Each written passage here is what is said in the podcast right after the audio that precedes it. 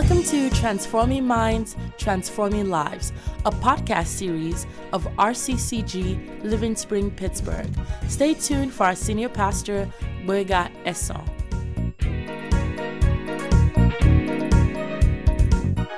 Ephesians chapter 2 and verse 8. For by grace you have been saved through faith. Ephesians 2 8. And that not of yourselves, it is the gift of God, not of works, lest anyone should boast. For we are his workmanship created in Christ Jesus for good works, which God prepared beforehand that we should walk in them. We want to speak on harnessing divine grace. The Bible tells us in Romans chapter 5 and verse 20 that where sin abounds, is that grace superabounds. Is that the law was introduced that the offense might abound. So where sin abounds, God's grace superabounds. Brethren, sin is in the world now. You don't need anyone to tell you that look, things are going bonkers. But it doesn't matter how dark the darkness may be, the grace of God is always more than sufficient to see us through. So we keep hearing, oh, by His grace, by His grace. What is actually grace? What is actually grace? Grace is the lubricant of the Christian journey. You see, we are on a long marathon journey. When I first gave my life to Christ some years back, I had battles with sin in my flesh. And I was so determined to get sin out of my life. You know, I was working so hard, I was born again, and God was helping me. Got girlfriends out of my life, I got cigarettes out of my life, I got all those things I was working at, I got them out of my life. But after getting them out of my life, I was afraid. When temptations would come again, I was now telling myself, is this how I'm going to do this journey for the next 10 years, 15 years, 20 years, 30 years? What happens if in 30 years Jesus didn't come? How would I survive these temptations? That was when God began to teach me about grace. So it's the lubricant of the Christian journey. When your car lacks engine oil, what happens? It begins to malfunction. And if care is not taken very soon, it breaks down. So Christians who don't understand the grace of God, they don't go far. Christians who don't understand the grace of God, they buckle under temptation. The Bible says, For sin shall not have dominion over you, because you are not under the law, but you are under grace. Romans 6 and 14. So if sin is dominating you, that means you don't know grace yet. He said, For sin shall not have dominion, because you are not under the law. The law of Moses was introduced so that the law will point them to Jesus, who is the Savior who is grace personified. So the whole essence of the law is to make man see how sinful he is. And then to now point him to the Savior that will save him. If sin is dominating you, that means you haven't really encountered grace. Because what grace comes to do is to strengthen you. What grace comes to do is to enable you. And there are three dimensions of grace. Grace is God's supernatural energy or ability working in man. The Bible says in Philippians chapter 2, verses 12 and 13, Philippians 2, 12, 13, it says, It is God that works in us, both to will and to do of his good pleasure. So in every believer, God is working in him to will and to do. As a matter of fact, the Holy Spirit is called the Spirit of grace. So when a man receives Christ, he receives the power of God to begin to live as a son of God, as a daughter of God. John 1 12 says, For as many as received him today, gave you power to become the sons of God. So there's a power that can destroy sin. There's a power that can make you overcome addictions. There's a power that can make you overcome habits, destructive habits. And that power is all about grace. We are not just ordinary beings. There's a supernatural force working within us. There's a spiritual force working in us that makes us to say no to unrighteousness and to worldly passions. So grace is so important. It's God's divine energy. Grace is also beauty, it's comeliness, it's God's favor, it's God's mercy. God says, I will honor you if you honor me. God actually honors people. God actually glorifies people. God actually makes people's life become better. So God can honor you if you honor him. So the opposite of grace is disgrace. So grace is comely. Grace is beautiful. Grace is glorious. Grace is attractive. Grace is beauty. It's God's beauty upon a man, upon a woman. And I see that grace coming upon you much more than before in Jesus' mighty name. So grace is God's unmerited favor. It's God's mercies that is unmerited. It's God's undeserved favor. Grace also talks about gifts. Romans chapter 12 and verse 6. Romans chapter 12, verse 6 says we have gifts that differ from one another. So the word grace in Greek also means charis. Greece talks about charis. It's a charisma that goes with the gift that God has given you. So grace talks about God's divine energy. That's number one dimension. Number two, he also talks about beauty, about God's mercies, about God's favor. He also talks about God's gifting. The Bible makes us to know that we stand by grace. Romans chapter 5 and verse 2, it says we have access by faith into the grace of God. We have access by faith into the grace of God wherein we stand. We stand on the platform of grace. We are able to survive what Satan will throw at us because we stand on the platform of grace. And invariably, when you make it to heaven, you will know it's just a pure, sheer work of God's grace. It's not by works, lest any man should boast. So we stand on God's platform of grace and we access that platform by faith. By faith in God, by faith in Christ. Is my prayer you will not fall from that platform of grace in the mighty name of Jesus. Is my prayer you will keep on moving from grace to grace in the mighty name of Jesus. The Bible says that we are sin abounds, grace superabounds. So we stand, not by might, not by power, but it's by the Spirit of God. There's a divine hand that you cannot see that is upholding you. The Bible says, underneath us is everlasting hands. God upholds us. Romans chapter 14, verse 4. Romans 14, 4 says, God is able to make you stand. Amen. Say, who are you to judge another man's servant? He said, to the man's master, he stands or he falls. But he said, even if the guy falls, God is able to make him stand. So God is able to make you stand and you will stand in Jesus' mighty name.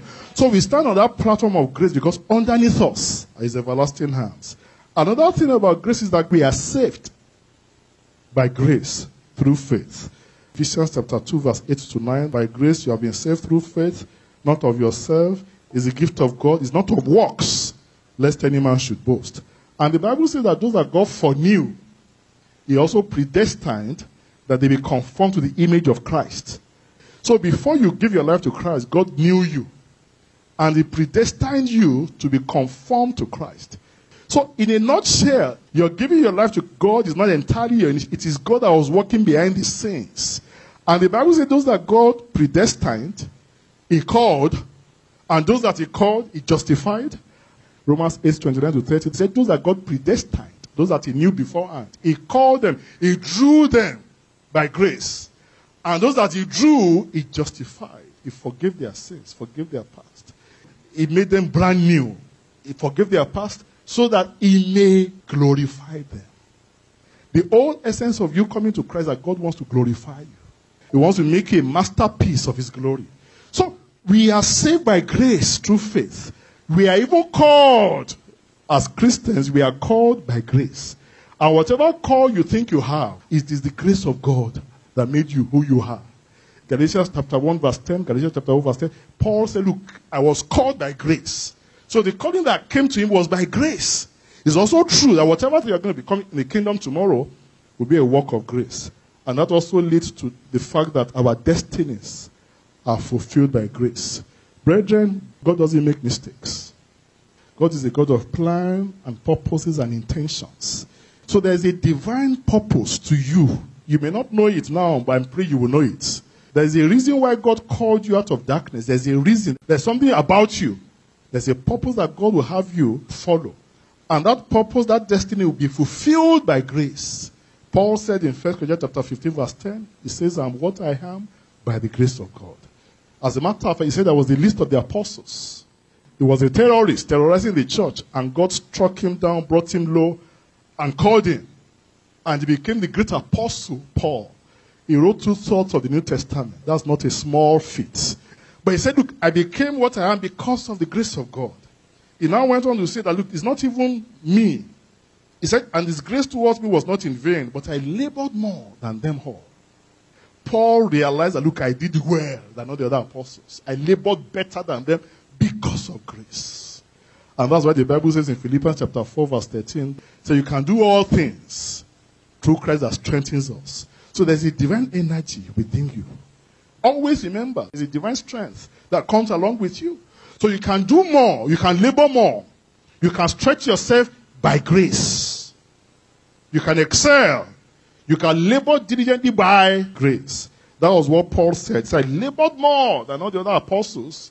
Say, yet not I, but the grace of God working effectually within me. It's my prayer, the intervention of grace will come upon you in Jesus' mighty name. We can do all things through Christ that strengthens us. It is God that works in us both to will and to do of his good pleasure. So we excel and we're able to labor more diligently by grace. It's all a matter of grace. We also can endure situations that will not easily change by grace. And this is big. We can endure situations that will not easily change by grace. Let me just read to you 2 Corinthians chapter 12 from verse 7. 2 Corinthians chapter 12 verse 7. Paul was writing and he said, Lest I should be exalted above measure by the abundance of the revelations, a thorn in the flesh was given to me, a messenger of Satan to buffet me, lest I be exalted above measure. Concerning this thing, I pleaded with the Lord three times that he might depart from him. And he said to me, My grace is sufficient for you. For my strength is made perfect in weakness. Therefore, most gladly, I would rather boast in my infirmities, that the power of Christ may rest upon me. Therefore, I take pleasure in infirmities, in reproaches, in needs, in persecutions, in distresses, for Christ's sake. For when I'm weak, then I am strong. So when I'm weak in myself, then I can latch on to the grace of God. I can latch on to the strength of God. Brethren, it is true there are some situations that you may not be able to change easily. You see, here, Paul had a physical condition. It was a painful physical infirmity that he was carrying in his flesh. And he said he went to God three times.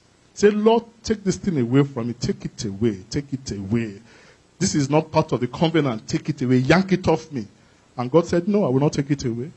My grace is sufficient for you. Because you see, Paul had seen visions. He had raised the dead. He had been catapulted to the third heavens. He had seen paradise over and over. He wasn't just a mere apostle. He was a senior apostle. As a matter of fact, handkerchiefs from him were healing.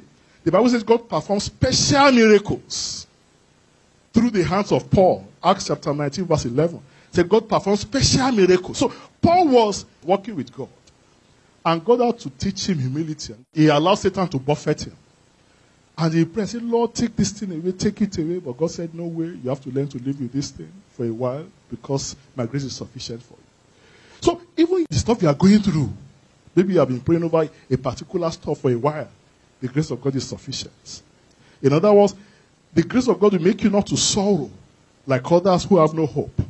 The grace of God will make you not to be hopeless like others who have no hope. The grace of God will make you not to say, Oh, I'm done. No, you can't be done. Amen. Because the spirit that is in you is a restless spirit. Because of that spirit, you always keep bouncing back again. You cannot be done with the Holy Spirit. He's in there with you. So we can endure situations because there was this serenity prayer that we know uh, is a very serious prayer. Lord, give me the grace to bear the things I cannot change, the courage to change the things I can change, and the wisdom to know the difference. I mean, when I first gave my life to Christ, I thought all things were changeable. And believe me, with God, all things are possible. But somehow I'm getting to realize that, look, God is sovereign. God does as He pleases. That's why we worship Him. There are some things that God will not just change because He's God. We are not going to get answers to them on this side of eternity. It's when we get to heaven, that's where you begin to explain things to us, why didn't do some things. So there are some things that may not readily change. But the grace of God will be sufficient for you.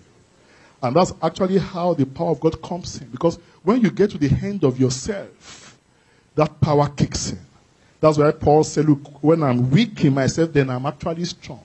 He got to a point he was even bragging about his infirmity. He was boasting about it. He was rejoicing. So, brethren, you are not hopeless. There's no failure in Christ.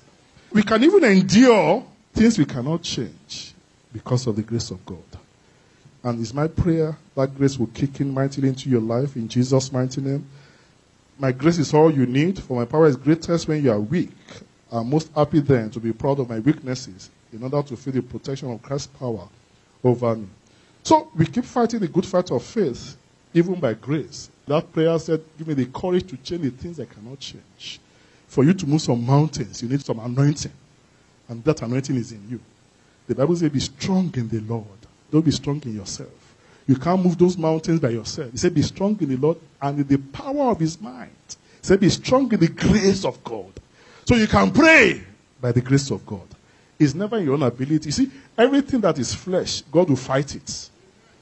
Everything where you keep leaning on the hands of flesh, God will always fight it. God doesn't want flesh. God wants total dependence on His grace. Oh, He wants total dependence on His grace. You have to realize about life, the race is not always to the swift, nor the battle to the strong, nor bread to men of favor. The fastest guy doesn't always win the race. The strongest doesn't always win the battle. But it is God that makes the difference. So if you want to keep shining, oh, just wrap yourself around grace. Wrap yourself around God. That Lord is all about you and never about me. By strength shall no man prevail. It's always by the grace of God. It's my prayer that grace will be multiplied unto you in Jesus' mighty name. We are also instructed and trained in righteousness by grace. Why some people keep falling into sin is because they haven't actually trained themselves. If you have been a sinner for 30 years and you now give your life to Christ when you are 30, you need some training to do not to look at things that are not good.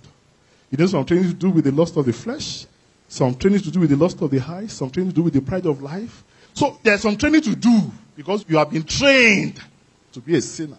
Now you have to be trained to be righteous. You are not righteous in yourself, but by the power of God. So grace also teaches us and trains us to be righteous. And that's big. For the grace of God that brings salvation has appeared to all men, teaching us that denying ungodliness and worldly lust, that grace teaches us to live soberly, righteously, godly in this world as we await the coming of Jesus Christ.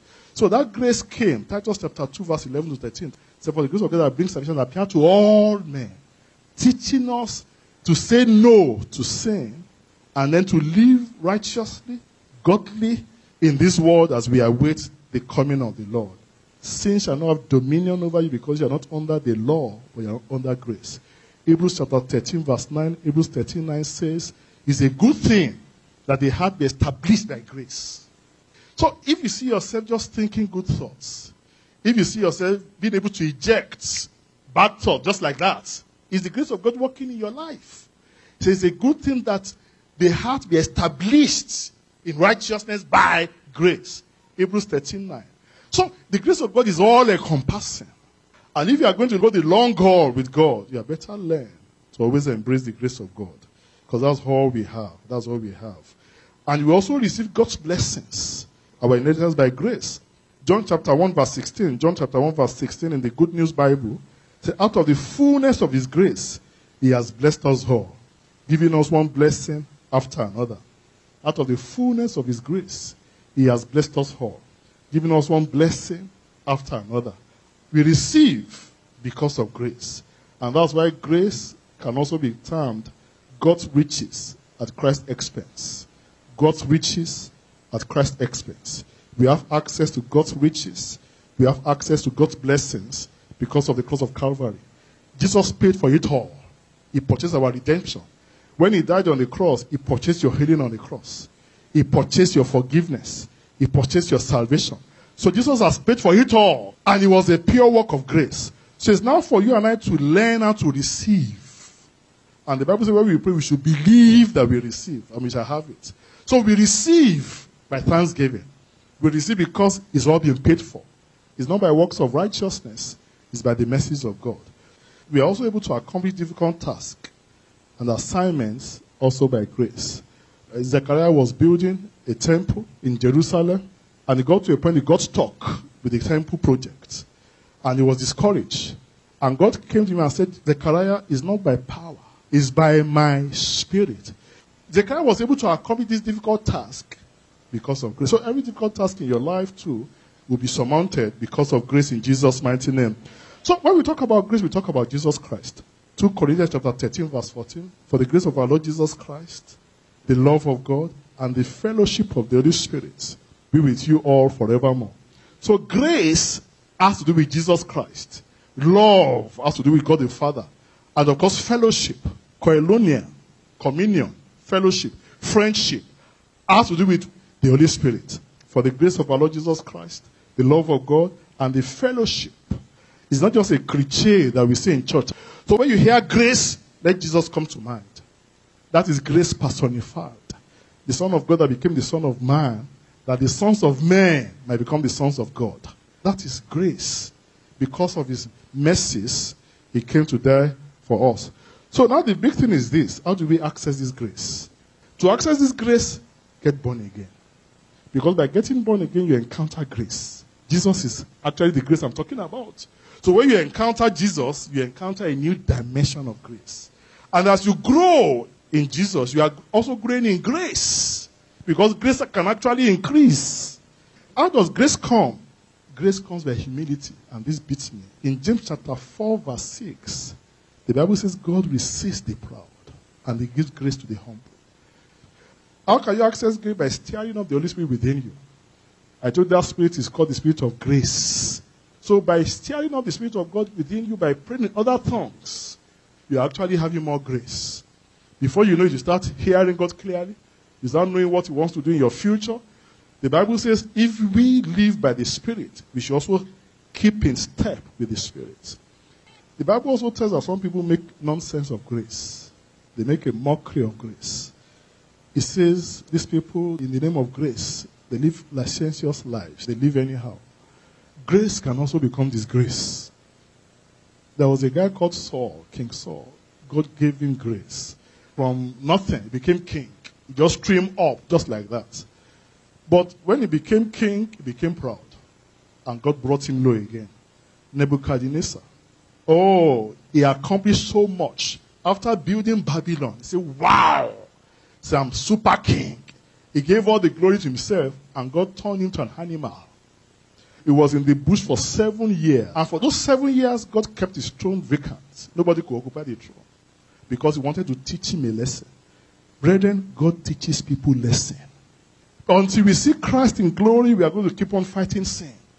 We are going to have struggles in the flesh, but the grace of God is more than sufficient. Because we are sin abounds, grace super abounds. The courage to fight sin is within you. You can say no because grace is also an instructor of righteousness. Thank you for listening, and make sure you subscribe for more great podcasts.